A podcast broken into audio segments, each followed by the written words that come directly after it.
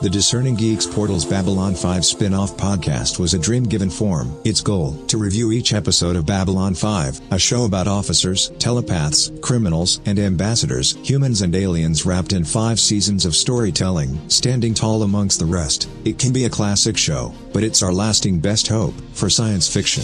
These are our reviews of the original Babylon five T V show. The year is twenty twenty-two. The name of the podcast is Discerning Lurkers Portal. Welcome back, Lurkers, to the Discerning Lurkers Portal, a look into the world of Babylon five, one episode at a time. I'm David, and I'm here with Todd, an unofficial Babylon five expert. Todd, how's it going this evening? Oh, pretty good. I'm still not sure about the word expert, but uh, more, more like enthusiast. Enthusiast. I like that. That's good. I, I, you got all the knowledge. You got all the knowledge. Uh, it's been a little bit since we recorded. Um, we're still trying to work out a few details as, uh, as our schedules keep changing and things coming up. But uh, been to Dragon Con. We've had a lot going on. I think I've changed jobs about twice in the last three months. So. And your job keeps changing around you in some ways with different roles. Yeah, sort of. So yeah. We've had a lot going on. I'm glad our listeners are bearing with us, and we apologize for the long delay. But we are back and excited to do another episode of the Discerning Lurkers Portal, a discerning look into Babylon five. Are you excited about this episode, Tom? Uh, sort of. It's it's not one of the worst ones, but not one of the best ones either. Okay. Okay. I agree. How about you? I agree. Yeah. Yeah. Uh, yeah. I mean, there's definitely better episodes, but uh, it was interesting and it had its moments. So, so let's get right into it. This week we are discussing the episode By Any Means Necessary. Uh, Sinclair deals um, on Babylon five with dock workers striking and all the conflicts that that has, both on Babylon five and the politics that it deals with at home. And this has the unintended consequences of messing up a religious ceremony that Jakar would like to perform. Um, and he finds out that Malari holds all the cards as a rare plant that's needed for the religious ceremony is in his hands, and time is running out for him to perform the ceremony. So yeah, so talk to me about this episode. You've got all the, the details in our rundown. Yeah, so this is the twelfth episode of season one as far as uh, transmission order. It was the fourteenth produced. Uh, a lot of season one was kind of produced out of order. Um, there's also the J M S order, or J. Michael Straczynski viewing order. Uh, it's kind of the the order in which the creator of the show uh, feels like things might flow a little bit better. And in later seasons, there there isn't that much difference. But uh, there are a few things that are switched around in season one. And we're not to the point of deviation yet. Uh, we're recording two episodes tonight for this one and the one that comes right after. But after that, the J M S viewing order does change a little bit. So a couple episodes from now, you might want to look for us to uh, to guide you a little bit through that different viewing order. This episode was originally aired during the week of May eleventh, nineteen ninety-four. It was written by Catherine M. Drennan. It was directed by Jim Johnston. And a couple interesting things about those two people. Uh, Catherine Drennan was actually J. Michael Straczynski's wife at the time. Um, and I've got a little bit of information later about how he really was super concerned about avoiding any sense of nepotism. So he made her jump through all kinds of hoops that I'm not even sure he made other writers jump through. Uh, and also Jim Johnston, I think, is one of the more prolific of the Babylon five directors. Uh, this is the fourth of six season one episodes that he directed. And according to my notes, he directed twelve overall throughout the series. All right, so that sums up our blue sector with all of our facts about this episode. And so let's move right on through our lift and get to Red Sector and start with our initial reactions. Please watch your step. This is a low-gravity area.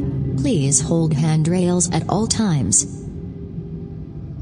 Leaving Blue Sector. Now entering Red Sector. What's your initial reaction on this this episode, Todd? Well, as I said earlier, this isn't one of the worst episodes, but not the best either. It is somewhere in the middle. But I will also say that considering what the subject matter is, that it's a docker strike, how interesting could that be? And the thing is, it actually ends up being somewhat interesting for what it is. And there are a few flaws that we can cover, cover along the way. But for the most part, it's actually pretty cool. And it does do a really good job of highlighting the Sinclair character, too. So um, I'm sure we'll get into that more later, too. But uh, yeah, I'm, I'm kind of surprised that this kind of episode is as good as it is. So my initial reaction, I wasn't super keen on the whole dock worker strike plot.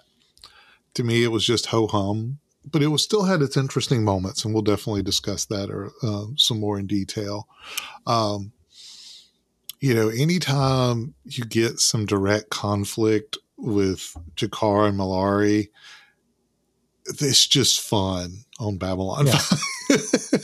They do so well at what they do, and and seeing their conflict and how they're just constantly looking to get that dig in on each other and mess mm-hmm. with each other any way that they can.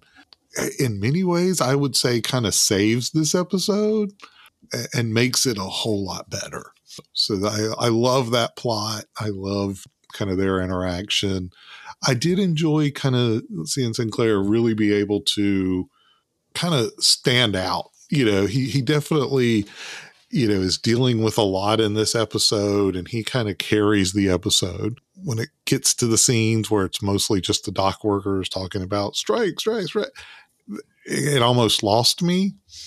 But then when his interaction and how he handles everything, it, it really pulls it out in the end and helps out. So, so yeah, we've, we've talked about it already. We do have these two plot lines going side by side.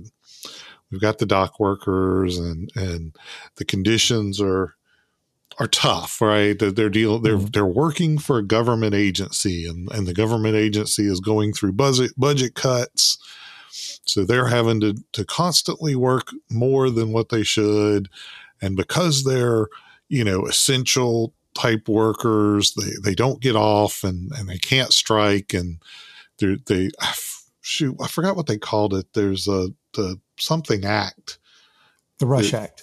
Rush Act that, you know, keeps getting threatened, that basically they can use physical force and and and violence to ensure that these pe- workers keep working because they're they signed a contract. And there's all of that going on. And then, like I said, the B plot is this conflict as it starts off, I guess, the the ship that's bringing the flower Uh, one of the flowers to Jakar uh, is actually one of the first victims of this strike and, and some of these conditions, not the strike itself, but what kind of fuels the strike.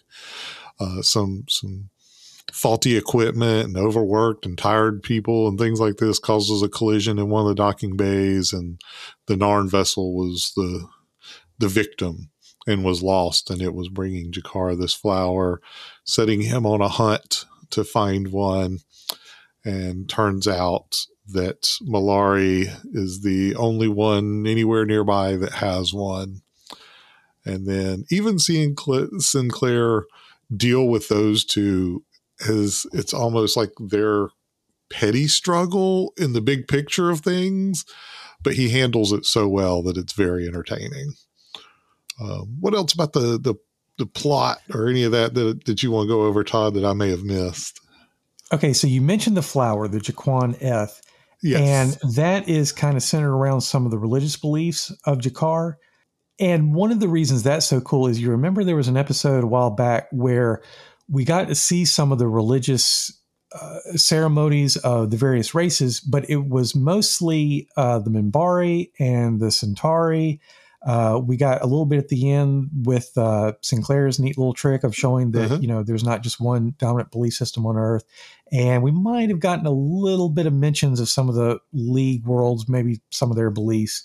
For some reason, the Narn kind of got left out. Well, I think this episode does a good job of going back and backtracking and filling in some of those blanks by showing us some religious stuff for Jakar, uh, yeah. about how this plant, the reason it's so important is it's burned as incense. I guess you could still ask the question, okay, so it's incense, but why is that so important to the ceremony? Because he's doing all these chants and stuff like that. It's like, and there, there has to be something about the timing. You know, I guess you could ask the question, are the chants enough? Is the timing enough? Do you really absolutely have to have the incense? And apparently it is. And And I guess we don't totally get that answered, but it's one of those things we just kind of have to accept. But it is nice to get that thing that was kind of missing a few episodes ago. And then, of course, that does lead to, like you said, some conflict because Londo has, has flour and stuff like that. In their sparring back and forth, another thing that's neat is another callback to the past, uh, all the way back to the very first weekly episode, the uh Uh, Midnight on the Firing Line, because the whole reason that Londo is messing with Jakar is in revenge for what happened at Ragesh three. Yep. And so it's not like these two just hate each other for random reasons. We actually get a call back to something kind of specific. And let me see, this maybe isn't the smoothest transition, but just kind of going through my notes, going back to the whole religious thing, we do get a mention. Uh, I think it's Londo that actually pointed out that the Narn still worship their sun. And I don't know if he elaborates on that too much. And it's either um, established in this episode, or I think technically, um, well, I've got it in my notes, so I can't remember if I if it's specifically mentioned or if I just put it here as kind of like a reminder. But we know that Londo's people have a full pantheon of household gods. Right. Uh, and that was explored in that previous episode that I was talking about. Uh, and then one other little piece of trivia about the dock workers is it's one of those things that we don't often think about. We kind of just, we don't really focus on the whole blue collar aspect of, of what makes Babylon five work.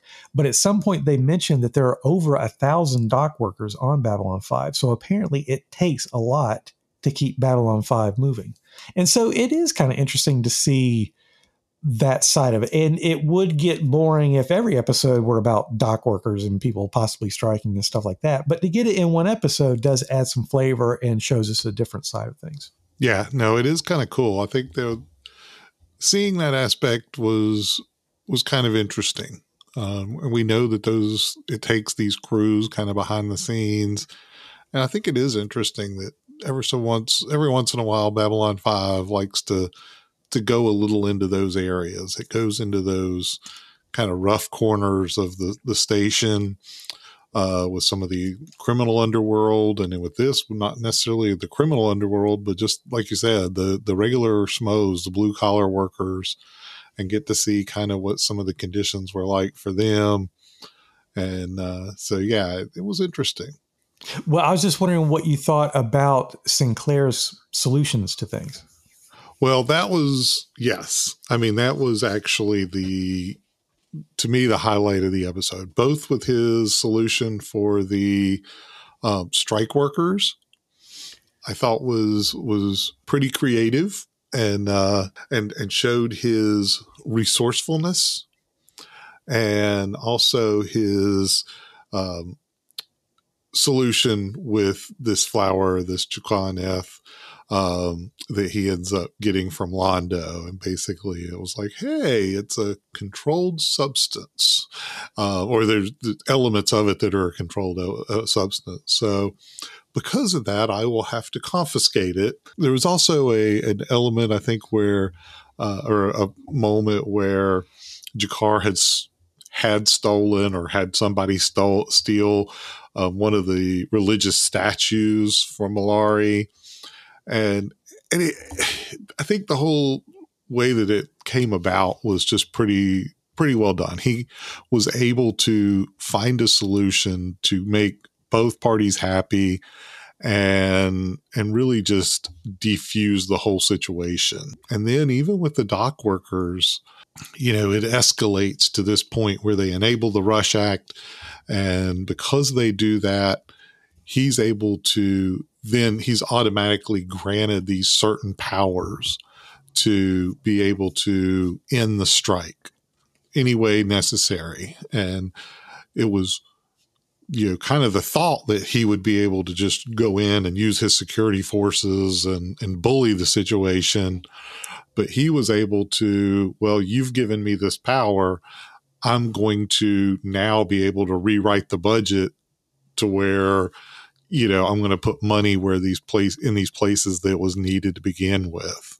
Most governments like to to funnel the money into the, the military and things like that. And so uh, it would basically almost the equivalent today of taking a big chunk of the military budget and putting it towards something like education or yeah. healthcare, you know.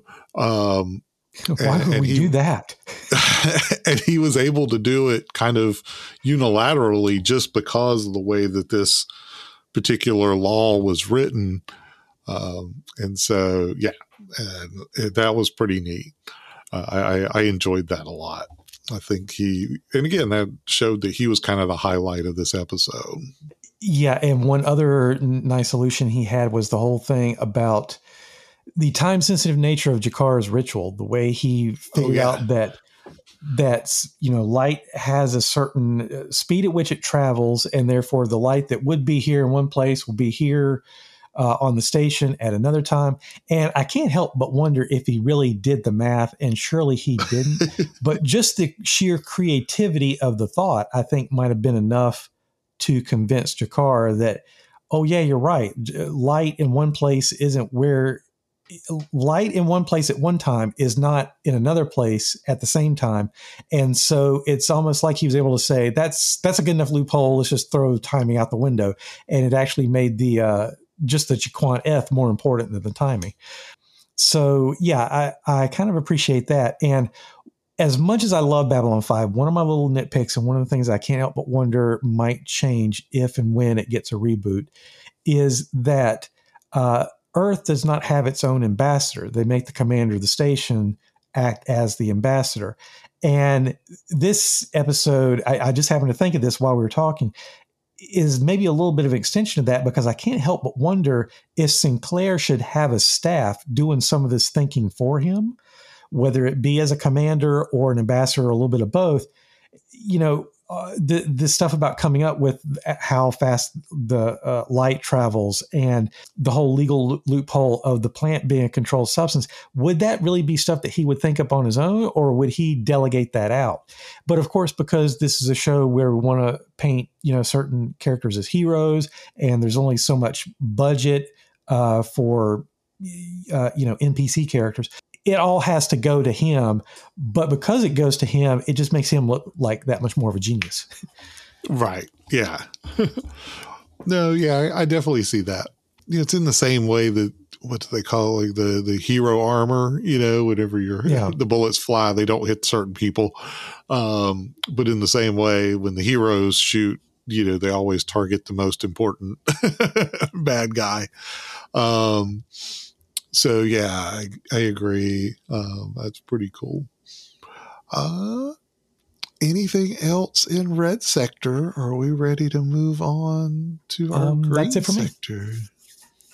So we'll hop on the tube and head to our Green Sector.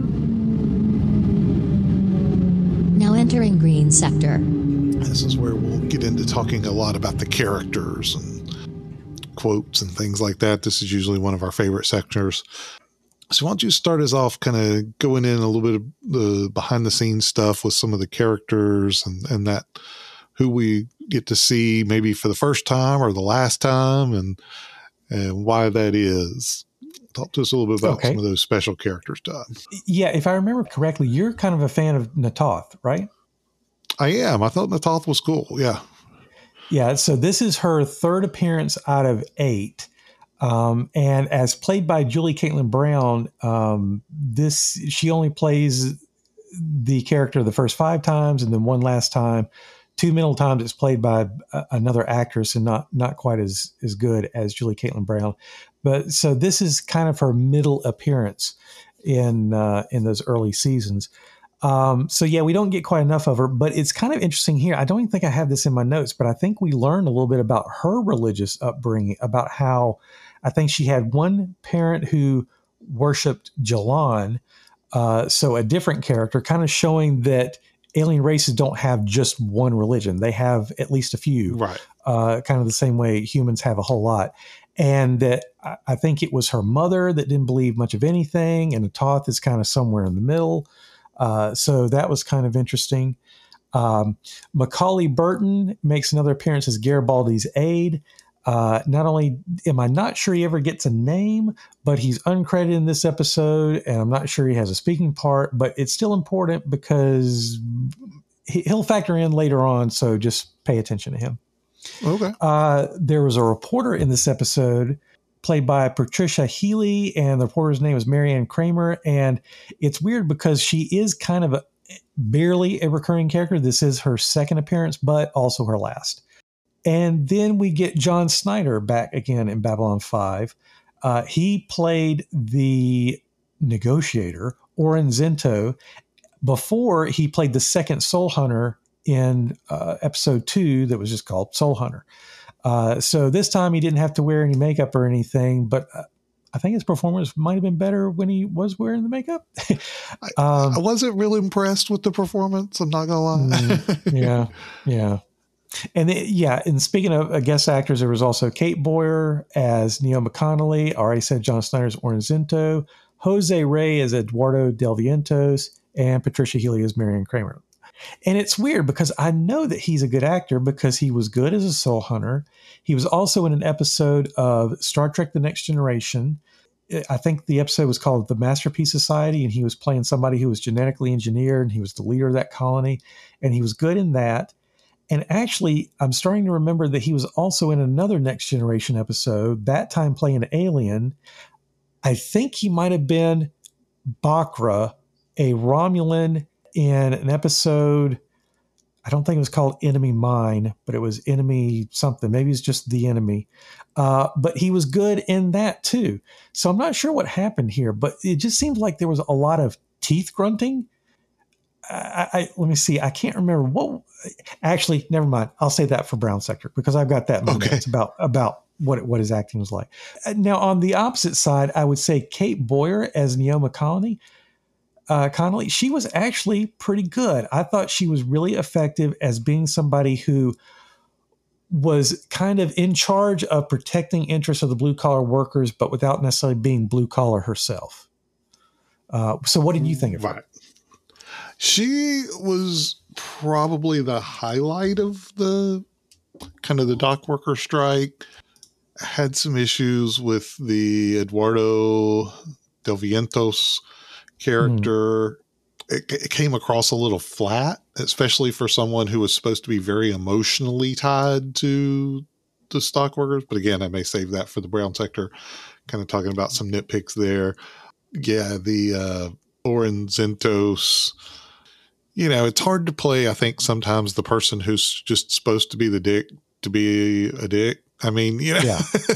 It's like, I want you to go in and just be, you know, absolutely stone-faced and careless and don't care about anything except it's your way or the highway. And I think that's a very hard role to play. But at the same time, it's also kind of like, eh, it just, it, it comes across flat as kind of, and, and very one-dimensional. But yeah, I thought her character was, was pretty interesting because she was definitely trying to work towards solutions. You know, she had a side, but at the same time, she knew that if it got too bad one way, that it was going to be bad for her side, that people were going to get hurt, things like, you know, and so she was trying to come up with a solution that would work. And she was, so I thought that was an interesting way to, to approach that. I thought it was, yeah. it was, it would have been even less interesting if you had both being one-sided, one-dimensional characters. The, the conflict is just pointless, you know? Yeah. Um, yeah. Um, and it looks like I was right. John Snyder did play Bakra in a third season episode of Next Generation, and it was called The Enemy. So I actually had that right. Yeah. Um, I did see, and this, I don't know, you may have this in some of your behind the scenes notes. I saw this on um, some of the research I was doing. Uh, it talked about Sinclair and how most of the episode he had like a five o'clock shadow and, and looked very haggard. Um, and that, yes, that was, you know, partly good acting, but at the same time they said, uh, that in some of the scenes he was jet lagged because he had just had to like fly back from doing a stage performance, I think, mm-hmm. in New York. He was really, really tired and kind of jet lagged yeah. as he was doing the episode. And, and it that was well done. So yeah. And the director told him not to shave. So yeah. yeah. Let's get into my favorite section, and because I, I always think that these are there's always a good few good quotes in a Babylon five episode. I'll let you go first. Which one you want to go with? Okay, so I won't do the entire quote or what leads up to it, but several people are on on deck on C N C. They're all annoying Ivanova, and she's just had it. So she makes some kind of threat for all of them to leave C N C, and she's giving them a countdown: five, four, three. They're already out the door. Then Garibaldi comes in and he just finishes up two, one. What'd I miss? yeah. yeah. I think actually that was another scene. Sinclair was like, I'm going to give you ten seconds to anybody that's not authorized to be here needs to be off the bridge.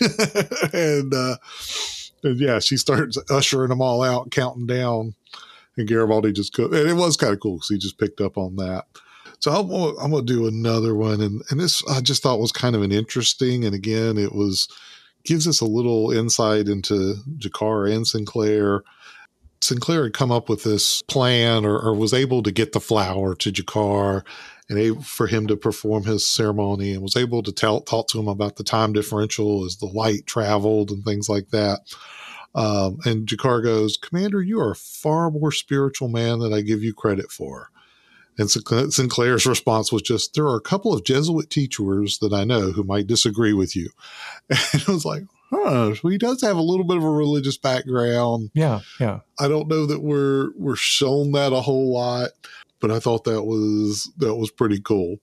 You want to go ahead with your other one? Because this was actually one of my absolute, the, probably for me, the the quote of the whole episode. But I'll, I'll let you go for it. It's near the end where there's kind of a conclusion to the whole conflict with the, the dock workers. And Zento says, you can't do this. And Sinclair says, you're right. I couldn't until you convinced the Senate to invoke the Rush Act. You should never hand someone a gun unless you're sure where they'll point it. You're a mistake. I love that. I mean, he just ruled that situation. Uh, and you could tell going into it, Zento had this feeling that Sinclair had some other solution that he was going to have to do, um, and it was going to be on his side. But Sinclair kind of flipped a switch on him and uh, and made it come out a little differently. And I thought that was pretty cool. And kind of following up on that, and this was, you know, just a couple of lines later, uh, Zento goes, you know damn well you twisted the intent of that order, and you won't get away with it. And Sinclair goes, I think Miss Connolly said it best the other day. Stuff it. yeah. It just yeah. kind of shoved it back in his face. Some good quotes. This was a good, you know, had a few good ones in there.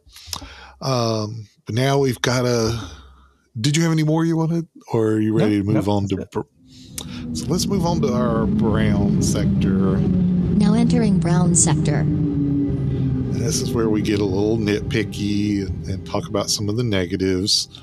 Why don't you go ahead and start us off? What you got with one? Well, you mentioned Eduardo, and I don't know if you were talking about the acting or the character, the, the writing or the concept of the character.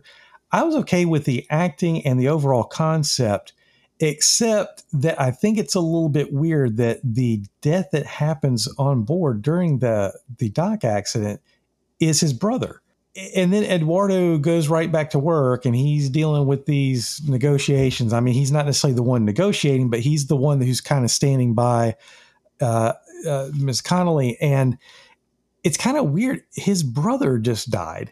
Yes, they might have both been dock workers and maybe he's got, you know, a real work-based attitude, but his brother just died, just died. I mean, he, he should be somewhere grieving.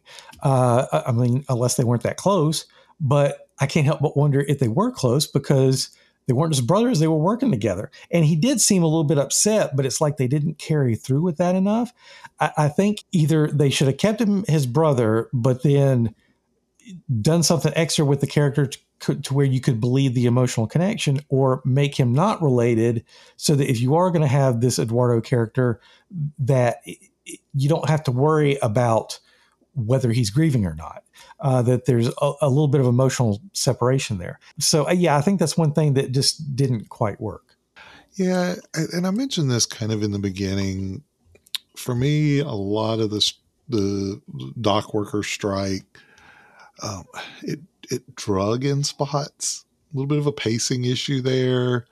It revved up, but you could tell that they couldn't just explode and it be like all out chaos from the beginning. So, so it felt like a lot of watching a simmering pot boil. Yeah. and, and, and after a while it was kind of like, okay, let's just get on with it. So, so I had some pacing issues there. I think my biggest complaint, like you said, kind of talking about Eduardo, was he, it was almost felt like a stereotypical character. You know, it's a dock worker, so he's almost has to talk with the, Uh, a, a Boston accent, and, and yeah, they all have to, to kind of act like thugs, like they're, they're nineteen, twenty dock workers in, in New York or something. But I understand. I mean, that's just kind of what feel they were going for and what they, they wanted that to look like with the blue collar. You didn't think so, it was effectively intimidating when one guy is holding that great big wrench and another guy's holding a great big hammer? No, no. I think you actually had this one too, but so I hope I don't steal all your thunder, but I'll let you, you talk about it. Um, I do feel like they were appeased pretty quickly on both sides. Mm-hmm. Um, you know, it was like, he comes up with this big solution. It's like, and I'm just going to grant everybody amnesty, and Garibaldi, you know, this guy just basically about knocked you flat, but you're good. Don't you want to shake their hands now? And it's like, oh yeah, let's all just hug. It was kind of like, I think there would have still been a little bit of uh, friction that would have been there. It would have been a little bit more realistic. You know, you just don't go from uh, punching a cop to the cops giving you a hug. That's pretty much what this scene was trying to portray. Um, And so, yeah, that was a little unrealistic. Well, no, I was okay with that. I was okay with that part. What got me was the fact that, okay, so he reallocated some of the budget, and that was to go to new equipment. That's great, but it's going to take a while to update that equipment. It's part of it is to hire new workers. Great. But hiring new workers, that's also a process. You've got to wait till the equipment and the, and the workers actually get there. So those things will take a while. But there was an immediate concern about the shifts. Some of them were working double and triple shifts. That was not addressed at all. And like you say, it, it was kind of uh, convenient the way they wrapped it up. It's like, oh, great, we're, we've got more money. Yay, everybody back to work. It's like, yeah. Wait, working too much was part of the problem. So they're going right back to the problem. Uh, yeah, I think that part got glossed over a little bit. I think there was... there needed to be a third solution there. You know, Sinclair was able to pull some stuff out of his butt, but it still wasn't complete, I don't think. Kind of reflecting on that, I will say, and this doesn't belong in Brown sector. I probably should have put it in one of the sectors before. One of the things that I did think was neat was how they portrayed the outside of Babylon five during this episode, in that every scene had like all of these ships like lined up outside mm-hmm. of it, ready to yeah. come in. And I thought that was actually pretty interesting, because it wasn't just the, oh, here's the station, you know, the, the general station in space scenes.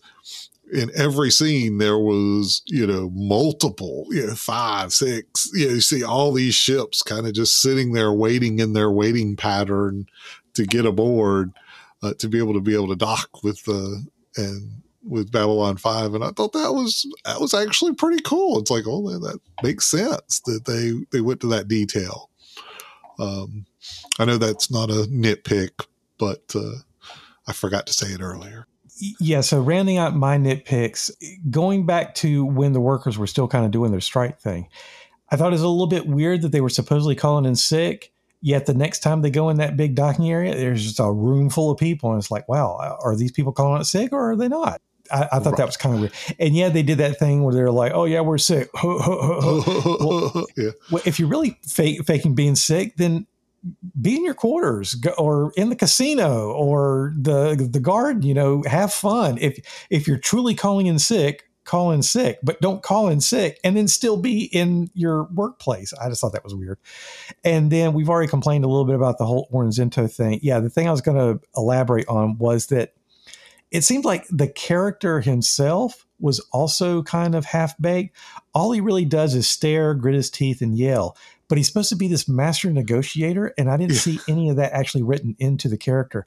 And so not only do you have a character that's not all there, but then you've got the actor, like I said, good in other things, but being over the top here, I, I don't know. That character just didn't work in, in from multiple directions. Yeah. I mean, you would kind of think it, you make it to the point where you're the master negotiator so much so that they send you to, you know, this space far away for this very important strike. Your whole negotiation is get back to work. You signed a contract. yeah. yeah. you should have thought that about Yeah. Any three-year-old could, can do that negotiation.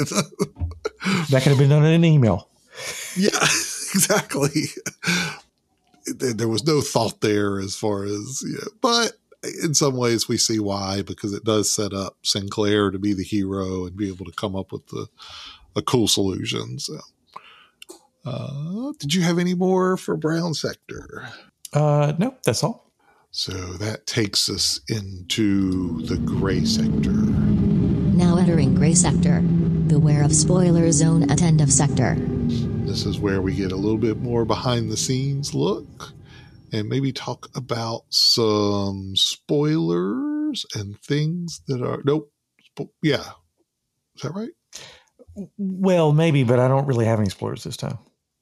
We do. Unless you have questions. Yeah. Uh, maybe. I mean, I'm sure I'll have some questions, but I think they're going to be easy ones in this one. Because I think most of them are going to be like, ooh, does this play in in the future? And you're going to be kind of like, yep, nope, not really. so so we will see.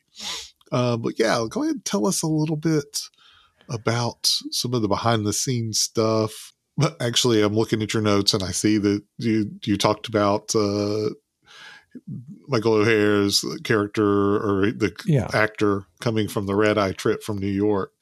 And uh and being able to to play tired. And I th- yeah, I mean, that was a fun little tidbit I found on my own.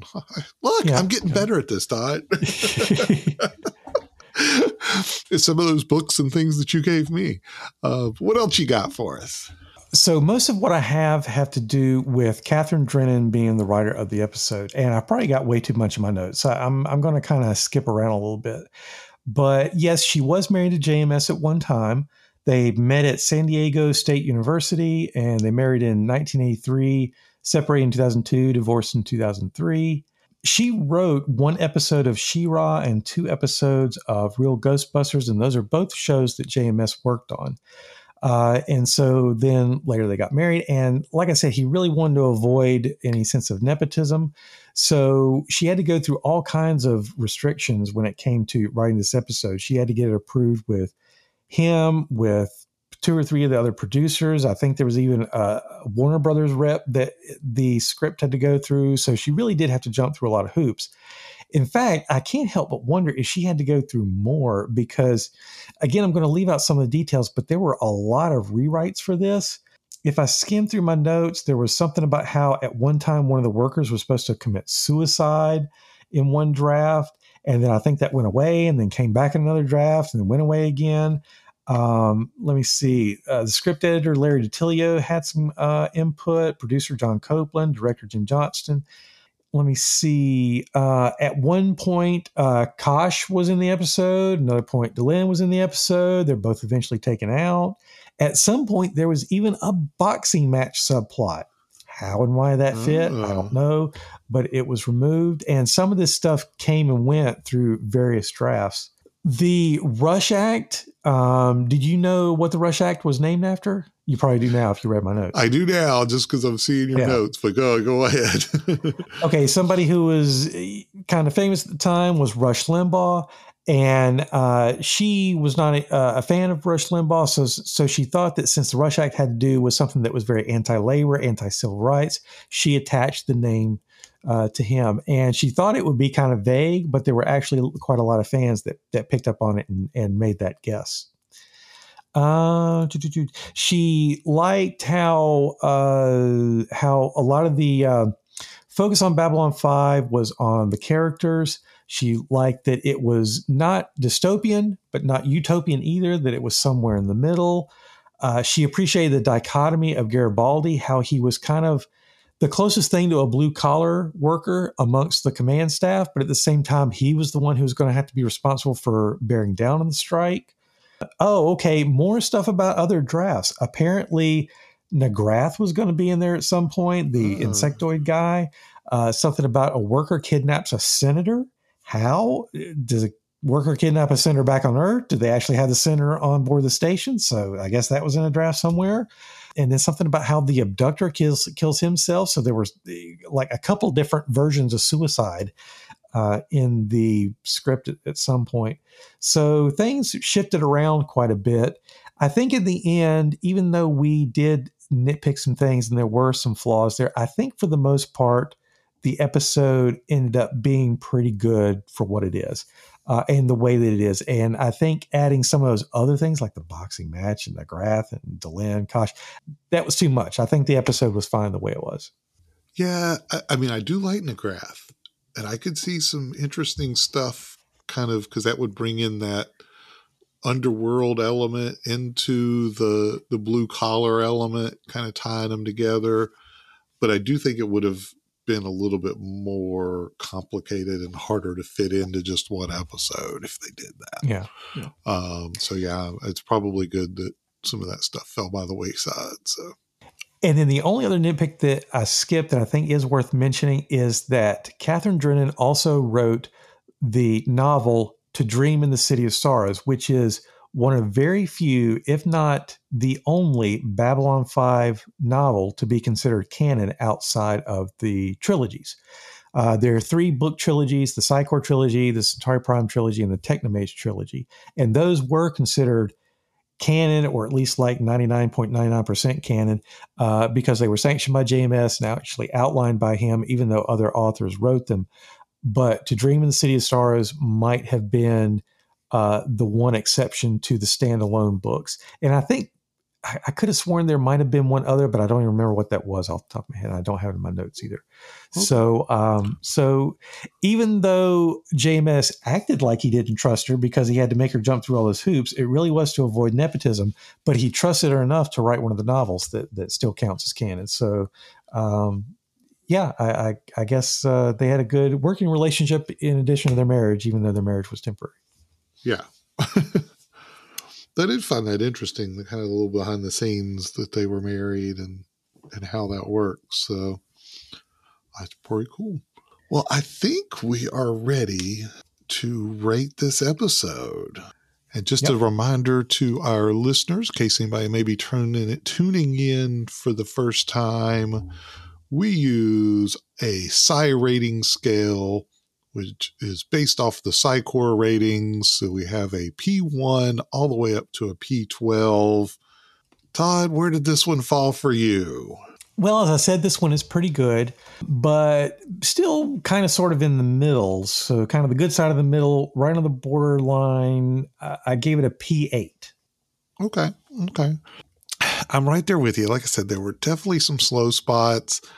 I think the whole plot line with Jakar and the the flower kind of saves this episode, and definitely uh, the the G'Quan Eth for for Londo and Jakar, I think, is what really saves this episode. Without it, it probably would have been much lower. But I'm gonna give it a seven, a P seven out of P twelve. So right there with okay. you. Okay. Okay. Yeah, it sounds good. Still, still respectable scores. We always usually ask if. Because we're going into our spoiler zone. If there's anybody that wants to drop off, you definitely can. Um, sometimes we'll uncover some deep, long-running plots that, you know, are going to happen in the future. And if you don't want any of those spoilers, then this will be the time to drop out. I don't know that we're going to have anything great and hidden this episode, uh, like I said, but I do have a few questions. Todd's going to answer them for us, and we'll go from there. So if you do want to bow out, now's your time. And we will see you on the flip side. Yeah, if you're right. Leaving now, thank you for joining us. Todd is not even bothering with the theme music at this point. This spoiler zone section is kind of short this time and not even that spoilery. All right, Todd, just a couple questions. I know that there continues to be a little bit of a boiling political conflict between Babylon five and Earth, and especially the Senate, things like that. Senate kind of changes.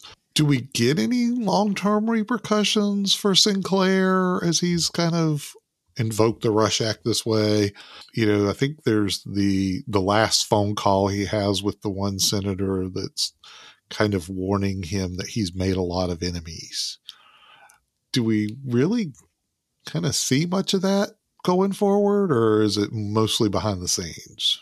I think that does take a tangible uh, direction in one particular episode called Eyes, which is coming up in later in season one. And to be honest, I'm not sure I've seen that episode that many times. I might have only seen it once or twice, so I'm not even that familiar with it myself. But it's an episode where somebody does kind of threaten Sinclair's position, and uh, partially because this person kind of wants the position for, for himself. And he does bring up a lot of history throughout season one. In, in fact, considering the fact that it is only season one and not even all the way through season one, he does bring up quite a lot of baggage from things that people have done on Babylon five, especially Sinclair. And this is probably one of the things that is mentioned, but not necessarily in detail. I don't think he gets grilled for it as much he, as he gets grilled in general. And this is just one of several things on a list. Okay. Um, also, in general, I think we will see senators less and less as time goes on. Um, so, yeah, the whole political aspect will start to wane over time. Is this the only time we go to the docks? I kind of feel like it is. I think so. I think it's not the last time we see blue-collar aspects of Babylon right. five. There's a season five episode that is dedicated to a couple technicians. I'm trying to think.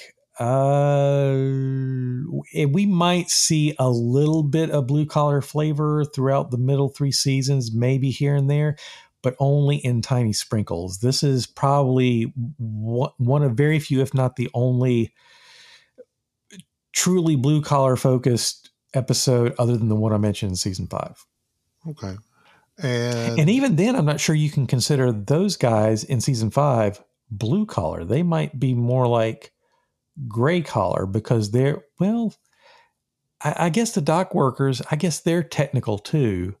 Uh, but I kind of see them as being more mechanical type technical, where I think the guys in season five are more like electronic.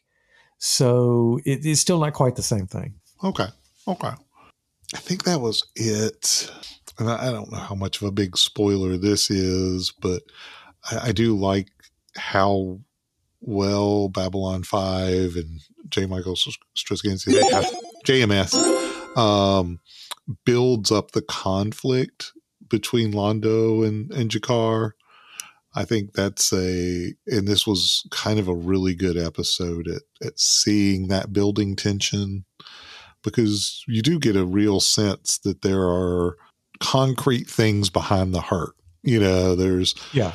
Jakar's race had been conquered by the, the Centauri at one point, and now they've overcome that, and, and they're kind of being able to flex a little bit of muscle. And Centauri is, uh, or the, the Londo was definitely mad about, uh, you know, the attack on Ragesh three and, and the capture of his nephew. And, and they even used his nephew and kind of like as a prisoner and, and some pol- politics. And, and then to, to get this something that seems very trivial just in this flower, and to see the the kind of the real build of venom between the two is good. And, and I kind of already know a little bit uh, about how a lot of that's going to continue to play out over the, the many seasons of, of Babylon five. Anything else to add or anything I missed? Uh, no, I don't think so. Okay. I think that pretty much covers it. Well, then we're going to wrap up this episode. For all of you listening, I should have said this before, before I let people go with the spoilers, but we'll say it now. Um, if you like our, our podcast, if you like listening to our delving into each episode by episode, then make sure you're passing, spreading the word, ranking us on whatever pod chaser or podcast platform that you listen to.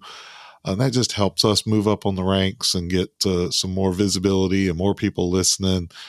And yeah, spread the word. Just talk to people and let them know that we're here. You can always email us at discerning lurkers at gmail dot com. Let us know your opinion on this episode or any others. And you can follow our Facebook page, The Discerning Geeks Portal, where you'll get information on The Discerning Lurkers and our regular podcast, The Discerning Geeks Portal. Well, Todd, I enjoyed this episode. I love exploring it and getting all the nitty-gritty and behind-the-scenes stuff. So appreciate your expertise and can't wait for our next episode. Yeah, same here. I can't wait. It's, it's good to talk about Babylon five again. For all of our listeners, just good. Continue to do whatever makes you a discerning geek, and join us here on this podcast and on the Discerning Geeks Portal. We look forward to talking to you some more. Have a good evening. Thanks for listening.